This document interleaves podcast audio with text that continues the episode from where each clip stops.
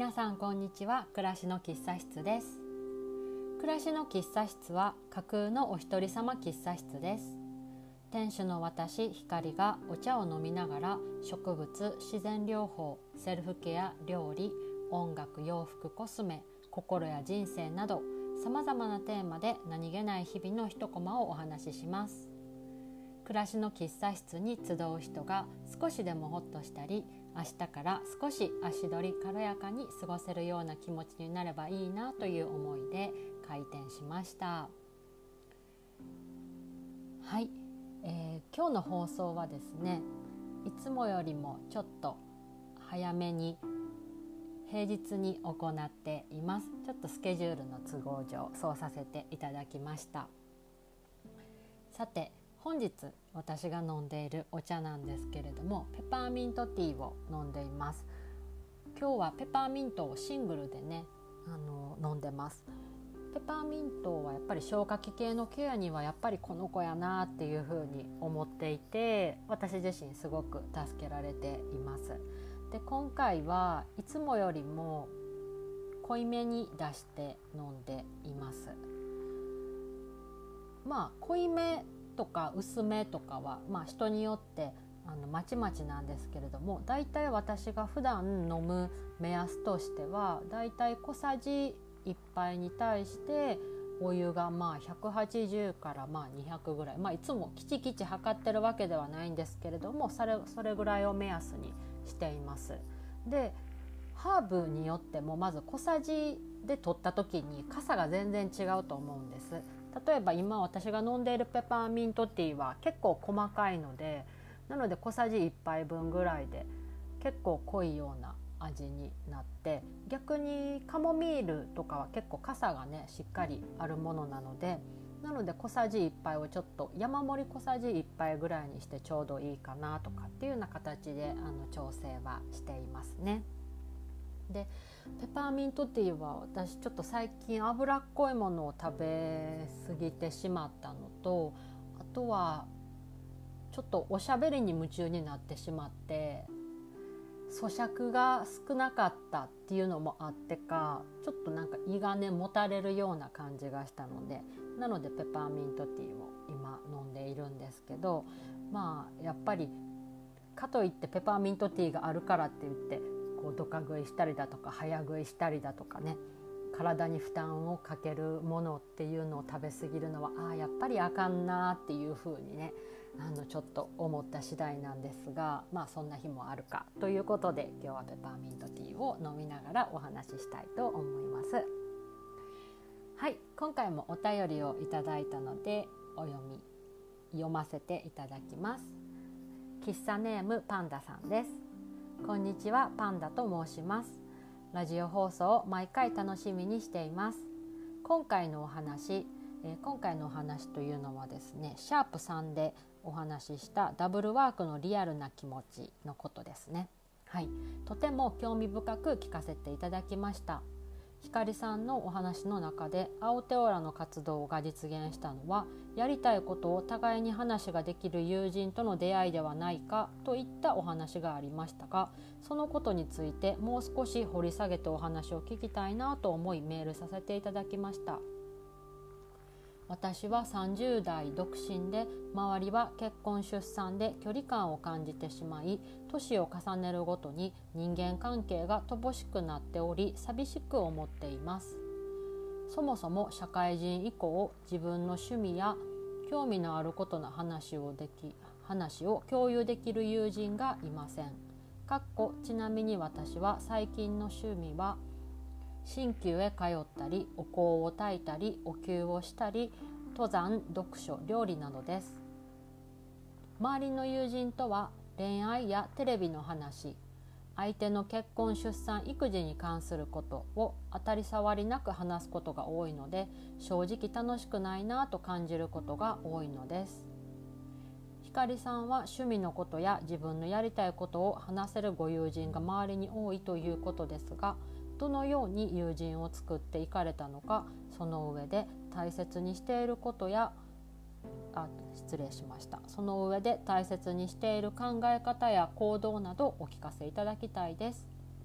寒くなりますので体調にはお気をつけくださいね。パンダより。はいパンダさんお便りありがとうございます。そうですね。このシャープさんのねダブルワークのリアルな気持ちに関してパンダさん以外にもちょっといくつかメッセージをいただいたりだとかご感想をいただいたりとかしてまあ私の胸の内を話させてもらったっていう感じなんですけどもしまだお聞きになっていない方がいらっしゃって興味のある方は、えー、シャープさんお聞きくださいね。でそうですね今回はじゃあこのパンダさんのお便りを受けてうん大人の友人関係とか人間関係について私なりに考えたことを話してみたいなというふうに思います。で、まあ、まず前提としてこのメールだけでねあの当たり前なんですけどパンダさんのバックグラウンドだったりだとかそういうことがわからないので私の解釈の仕方がね違ってたりとかお気をね悪くされることがあったらちょっとごめんなさいっていうことを最初に伝えと伝えたいと思います。まあやはりラジオというプラットフォームの特性上なのでね、まあ、皆さんご理解いただいてると思うんですけどその点だけご了承いただけたらなっていうのを最初にお伝えしますね。はいではお便りを感じて私なりに感じたことと私の経験をちょっとお話しさせてもらいますね。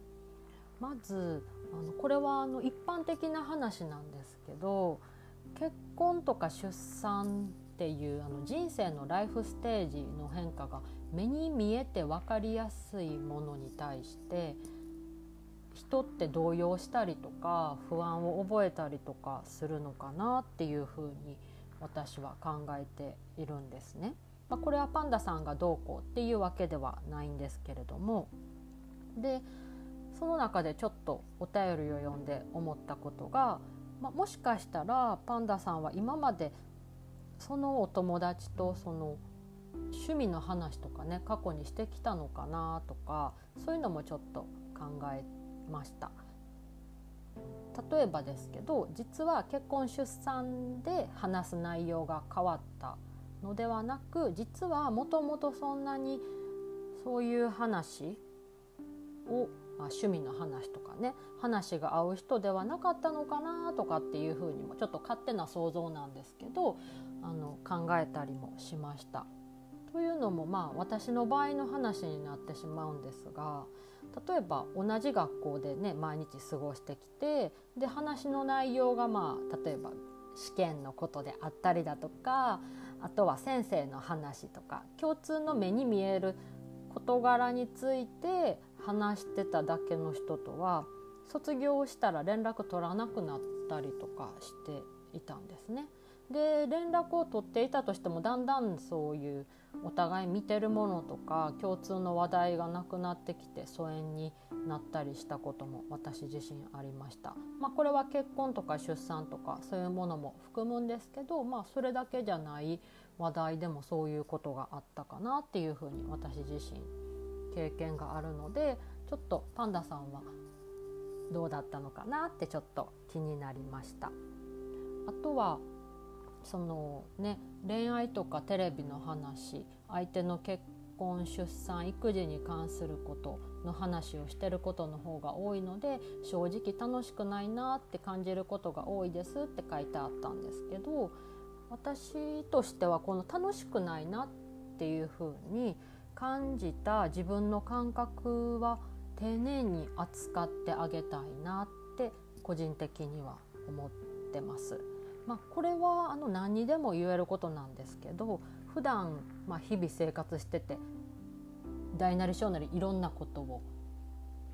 感じて生きてきますよね。でそういう時に「あれ?」とか「ん?」って思ったことは意外に自分にた自分にとって大切なことやったりとかね後々振り返ったりとか。あとはそのなんかちょっと引っかかるけどちょっと見て見ぬふりしようみたいな感じで 続けたこととかしたことってなんかだんだんだんだんその問題が実は大きくなっていったりだとか。っていうことが私の経験としてはあったのでなのでこの楽しくないなっていうようなご自身の感覚っていうものはもうちょっと深掘りというか、うん、ご自身とねちょっと向き合われてみてもいいのかなとかっていうふうにも思いました。あとは、まあ、これは私の考えなんですけどか話が合わないなと思ったら無理に付き合う必要はないなっていうふうに私は思っていてあとはまた何て言うかな無理に新しい誰かを見つけなくてもいいのかなっていうふうにも私自身思ってます。まあ、これはあの今までのねお付き合いの急に縁を切るとかそういうような話では一切なくってなんとなく今はお互い違う時間を楽しむ時なのかなぐらいでね考えて、まあ、ちょっとそっと横に置いておこうかなみたいな感じでしているようなことも私自身ありました。うん、なのでなんかまあ、会ってる時間とか連絡を取ってる時間だけじゃなくってまたそれぞれうん何て言うんでしょうね違う時を過ごしてきたからこそ、まあ、時が流れてまた話が合うなって時もあるしなんかまた急に意気投合して楽しくなるとかそういうようなことも私自身の経験としてあったのでまあ距離を置くじゃないですけどまあそれぞれちょっと今は違うこと楽しもうかなぐらいの時間なのかなぐらいに考えてもいいのかなっていうふうにも思ってます。でまあ私の場合は一人の時間を味わうのもいいもんやなみたいな感じでも思っていて、まあうん、そうですねコロナ前とかはよく休みを見つけて一人旅とかねそういうこともしたりとかもしてましたね。うんうん、でちょっとここからは私のまあ、経験談とかもうちょっと過去の話を振り返ってみたのでそのお話をさせてもらえたらなと思うんですけどさっきパンダさんがおっしゃってたひかりさんは趣味のことや自分のやりたいことを話せるご友人が周りに多いということですがどのように友人を作っていかれたのかその上で大切にしている考え方や行動などをお聞かせいただきたいですっていうここの内容についてちょっと深掘りしてみようかなと思ったんですけど正直このお便りを読んだ時あなかなか難しいなえーっていう風にね考えてしまったんです。でもパンダさんがこうやってお便りくださったおかげで過去を振り返るいい機会を与えていただけたのであのねパンダさん本当ありがとうございます。ということで早速ちょっと私の過去を話してみようかなと思うんですけど私正直なこと言うと大人になってからの友人関係よりも幼少期とか学生時代の時の方が人間関係悩んでたんですよね。っていうのもまず学校が苦手すぎたっていうのがあってどちらかというと早く大人になりたかったんですよね。自由にあの外の世界を見てみたいなってなんかずっと思ってました。あとはまあもうこれはちょっと考えても仕方ないようなことだったのかもしれないんですけどそもそも学校とはとかねなんかそういう学校っていう存在に関して疑問を持って生きてきたっていうようなところもあるんですよね正直なところ。なので特にあの4月新学期ですよねは苦痛で仕方なかったんです。っていうのも私友達ができないんですよ。というかなんかあのちょっとこれうまく言えないんですけどなんか友達っぽい関係を限られた空間例えばクラスで30人とか40人弱とかいましたよね。その空間の中で作ることにどうしても抵抗があってあともちろんトライもしてみたし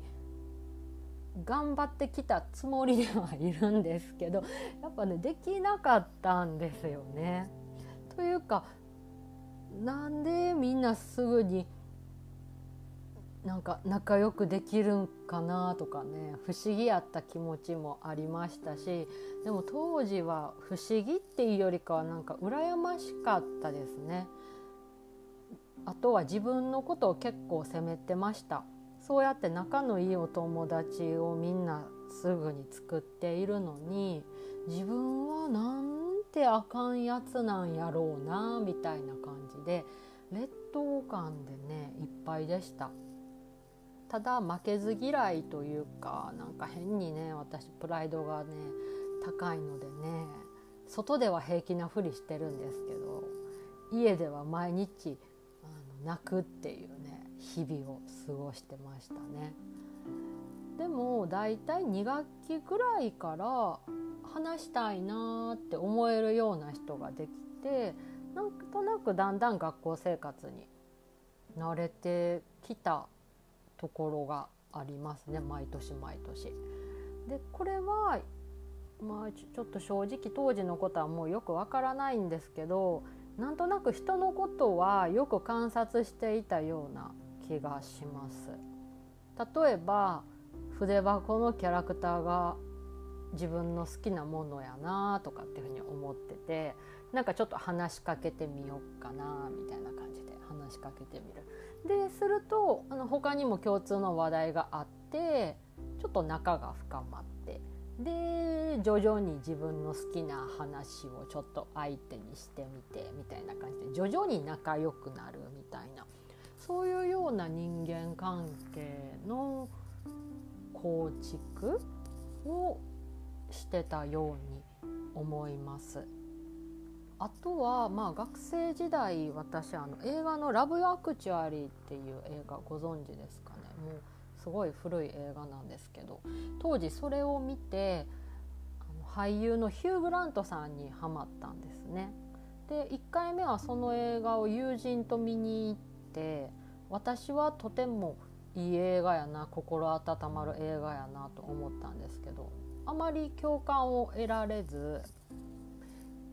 2回目は1人で見に行ったんですなんかそれだけ多分自分にとってはすごくいい映画やなと思ったんでしょうね。であのもうそこからすごくヒュー・グラントさんにはまって彼の私何が好きなのかなって自分なりに分析したところあもちろん顔立ちはねもちろんタイプやったんですけど話し方がなんかすごくいいなっていうふうに思ってでそこからいろいろ調べていってあっあのこの方はイギリス英語を話す方なんやっていうのを知ってでそもそもイギリス英語とアメリカ英語ってあ聞き比べてみると全然違うみたいな感じでそこから興味を持ってでなぜかヒュー・グラントさんに近づくにはイギリス英語をなんかマスターしようみたいな感じでとんだ勘違いが始まるんですね。で学校で唯一イギリス出身の英語の先生がいてで一方的にその先生に話しかけたりとかあとはその先生がしゃべるまあ喋り方だったりだとか発音とか抑揚みたいなものをモノマネをして家でひたすら練習するみたいなね。これ全部一人でやってるんですけど。でまあ実際のところこれができていたかは不明ですし 対して別に英語ができるわけでもないんですけどただただねあの楽しかったんですね。その英語の勉強も楽しかったしなんかあイギリス英語とアメリカ英語の違いとかね。あとはやっぱりなんとなくヒュー・グラントさんに近づけてるようなような気分みたいなね。もうただただ一人で楽しかった。っていうのがありました学生時代。で振り返ると幼少期から結構一人で遊ぶの、まあ、得意だったのかなちょっとわからないですけど、まあ、そういうことがありました。で例えば家で私あのアイドルごっこみたいなことをしてまあなんか私はすごく有名なアイドルみたいな感じで自分で思い込んでまあなりきってであのファンクラブ通信っていうふうに称してあの手書きの新聞みたいなものを作っては家族に配ってたんですね。あこれはあの小学校低学年か中学年ぐらいの話なんですけどねそれをしてたんです。であとはあの押し入れはなぜかあの舞台の楽屋にしたりとかあとはあの私のこのアイドルっていうのは一人暮らしっていう設定とかにして押し入れをね自分の部屋にしたりとかしてあの一人で遊んでました。で正直幼少期の時は芸能界に憧れてたこともあったんですけどでもなんかねやっぱりそれは恥ずかしくて誰にも言えませんでした。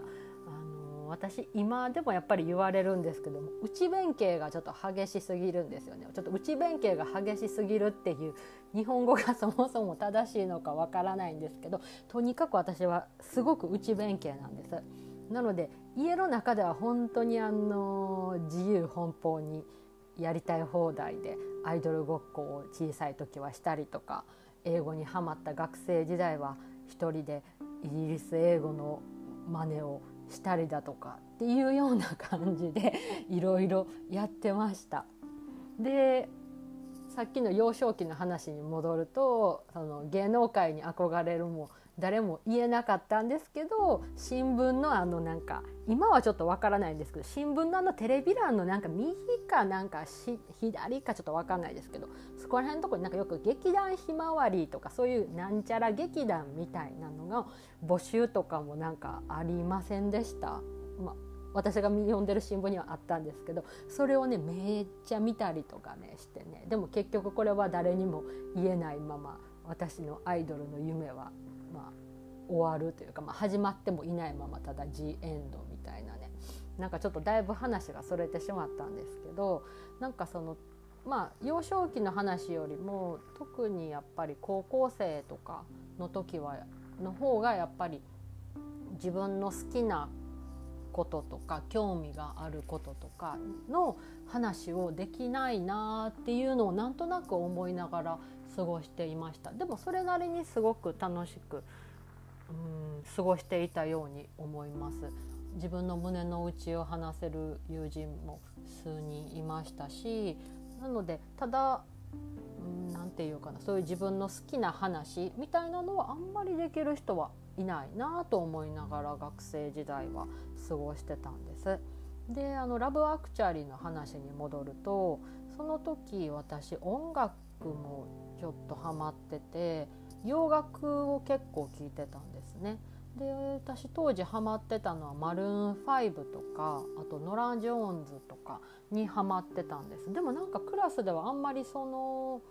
アーティストの名前は出てこなくってどちらかというとなんかエミネムとかあとグリーンデイとかあとラアブリル・ラビーンとかねが結構クラスでは話題になってたなっていうふうに思っててまあ私ももちろん聞いてたんですけどそっちの音楽よりもなんかマルーン5とかノラ・ジョーンズとかねなんかそういう音楽が好きだったなっていうふうに思ってて。でなんかもう勝手に私は誰も自分のそういう好きなものとか、うん、趣味とかに誰も私のこと興味ないかなみたいな興味ないよなそんなんてみたいななんか勝手に思い込んでしまってるところがあって言わなかったんですけどでもなんかある時授業でなんか自分の好きな歌手の話をなんかしたんです何かのトピックでね。でそしたらその後あの別のクラスでマルーン5が好きな子がいるっていうのを知ってこれもちょっとなんでそういうつながりになったのかわからないんですけどきっと誰かが私の話をしたのかまあ、何かあったんでしょうね。でそこからその子とクラスは違うんですけどマルーン5の話をするようになってねであのいろいろ話聞いていくと帰りの方向も一緒やったりとかしてでそうやってあの楽器の途中から仲良くなる友達ができたりとかそういうことがあったなっていうふうに思いました。でまあちょっとこれいうこういう話っていうのは、まあ、一例にしか過ぎないんですけど、うん、今振り返ってみると自分の好きなものとかそういうものはやっぱり大切にすることってすごく大事やなっていうふうに私自身思いました。やっぱり誰かと共感できたりとか共有したりとかってすっごく楽しいことではありますし逆にそういう共感がなくて一人で寂しいなっていうふうに思うことももちろんありましたでもその孤独のじ孤独な時間が自分の人生を豊かにしてくれたのかもしれないなとかまあこれもちょっと振り返ったらって話にはなっちゃうので本当のところはわからないですけどそういうふうにも今考えます。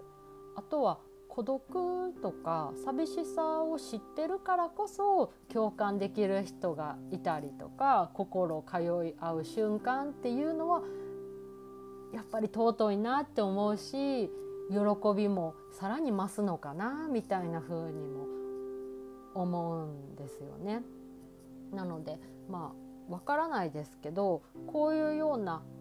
経験も今の自分にはもしかしたら生きてるのかもなっていうふうにも思います。最初は自分一人で楽しんででその後なんか他にもそういう人いるかなみたいな感じで外の今日世界に興味を持ってでじゃあちょっと前、えっと、シャープ3でお話ししたと内容とかぶってしまうんですけどじゃあ他にもそういうことしてる人いるかなとかそういう勉強してる人どこにいるかなみたいな感じでちょっと自分で行動をしてみる。でその行動っていうのはなんか自分の内側から湧き上がってくるワクワクした気持ちとかなんかもうそれよりも言葉にはならないけどとりあえず動いてみたい気持ちみたいなものからその行動力は来てるような気がします。で気づいたら周りにもそういう人たちがいたみたいな感じだったのであえて初めからうんなんかそういう趣味が合う人を見つけに行こうみたいなことはもしかしたら私の場合は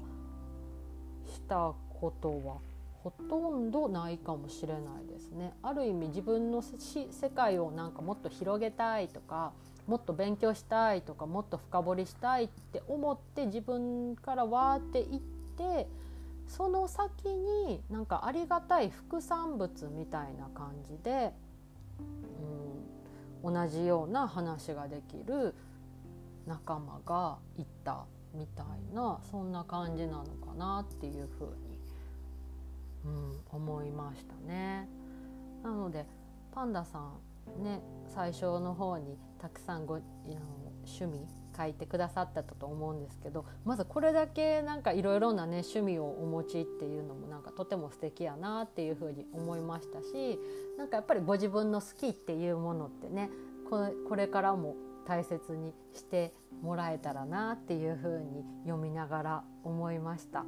でやっぱりもしやっぱり誰かとつながりたいなとかっていうふうに思ったら行動してみることで思いがけない出会いがあるかもしれないしまあなかったとしてもそこにあまり一喜一憂せず、まあ、ただただ自分の好きなことだったりだとかそういうものを楽しむ時間みたいなのもいいんじゃないのかなって私は思います。なんか一番はやっぱりパンダさんにとっての楽しさとか心地よさみたいなものを大切にされることがいいんじゃないのかなってあの勝手ながらね私は思っております。なんかね、そんなあの何もパンダさんのことを知らないのにこんな勝手にねあのベラベラと私の考えや思いを話してしまってすみませんすみませんというかなんか一方的にわって話しちゃってね あのパンダさんにとってこの私の話がどんな風に感じてら感じられたかはわからないんですけど何か少しでもヒントになるようなこととかがあれば嬉しいなというふうに思いますしあの一番はパンダさんによってパンダさんにとっての心地いいとか楽しいみたいなものを大切にされてほしいなっていうふうに勝手ながら、はい、思いました。はい、ということでねあのお便りお送りいただいて本当にありがとうございました。はい、えー、最後にですね少しだけ私の青テオラの活動でのことを紹介させてください。あの前回にもお話しさせてもらったんですけどあの現在オンラインでオリジナルハーブティーセッションというものを、えー、企画をして募集をしております簡単な概要だけ説明させてもらうとオンラインにてお話を伺いながら後日あなたのために考えたオリジナルハーブティーとミニセルフケアシートをお届けしていますなので今回オンラインでお話をさせてもらってあの後日ねオリジナルのハーブティーをお送りさせてもらうっていうことなんですけど私自身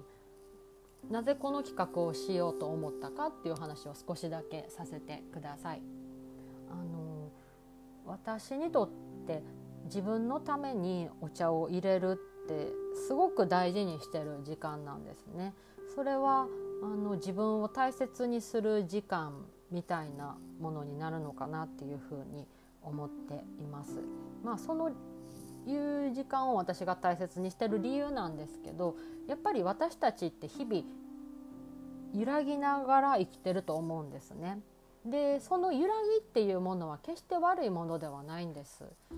なんていうか自然の流れの一部なのでまあ当たり前のことなのかなっていうふうには思うんですけどただ私自身の経験としてその振れ幅が大きければ大きいほど苦しく感じてしまったりとかしてしまうことが過去に多々あったんですね。でそんな時にその植物が揺れを穏やかにしてくれて私のにとってはお守りのような存在となってくれたんですね。で私自身が植物療法が暮らしの一部になってよかったなと思うことは私の一番の友達は私っていうような安心感がね、うん、芽生えたことなんです。でまあその方法としてはいろいろなセルフケアを取り入れたきたってこともあるんですけどその中の一つで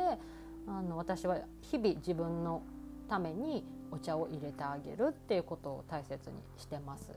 なんかこれは決して派手なことではないんですけど私自身ねやっぱりこのお茶の時間があることで体中がなんかねじんわり温かくなるというか自分自身に対して安心感が生まれるんですよねなんか血に足がつくというかね。でそういう中で気づいたことっていうのは自分の内側に触れることの大切さに私は気づいたんですね。でよくあの内観するとか自分を大切にするっていう言葉がね、まあ、よく私も聞いたりとか耳にしてきたんですけど正直自分自身その言葉の意味がよくわからないまま長い長い年月過ごしてきました。でそのことを植物療法を通じて私は知ることができたので今回このような機会を設けさせてもらいました。でその自分を大切にするとか内観するっていうのは少しコツがあってそこで話すことっていうのが最初の第一歩なのかなっていうふうに私自身の振り返りとしてあるんですね。でそういうことをいろいろ考えて今回の企画が生まれました。その2人でこうお話をしながらまあそれぞれのお話をしたりとかする中で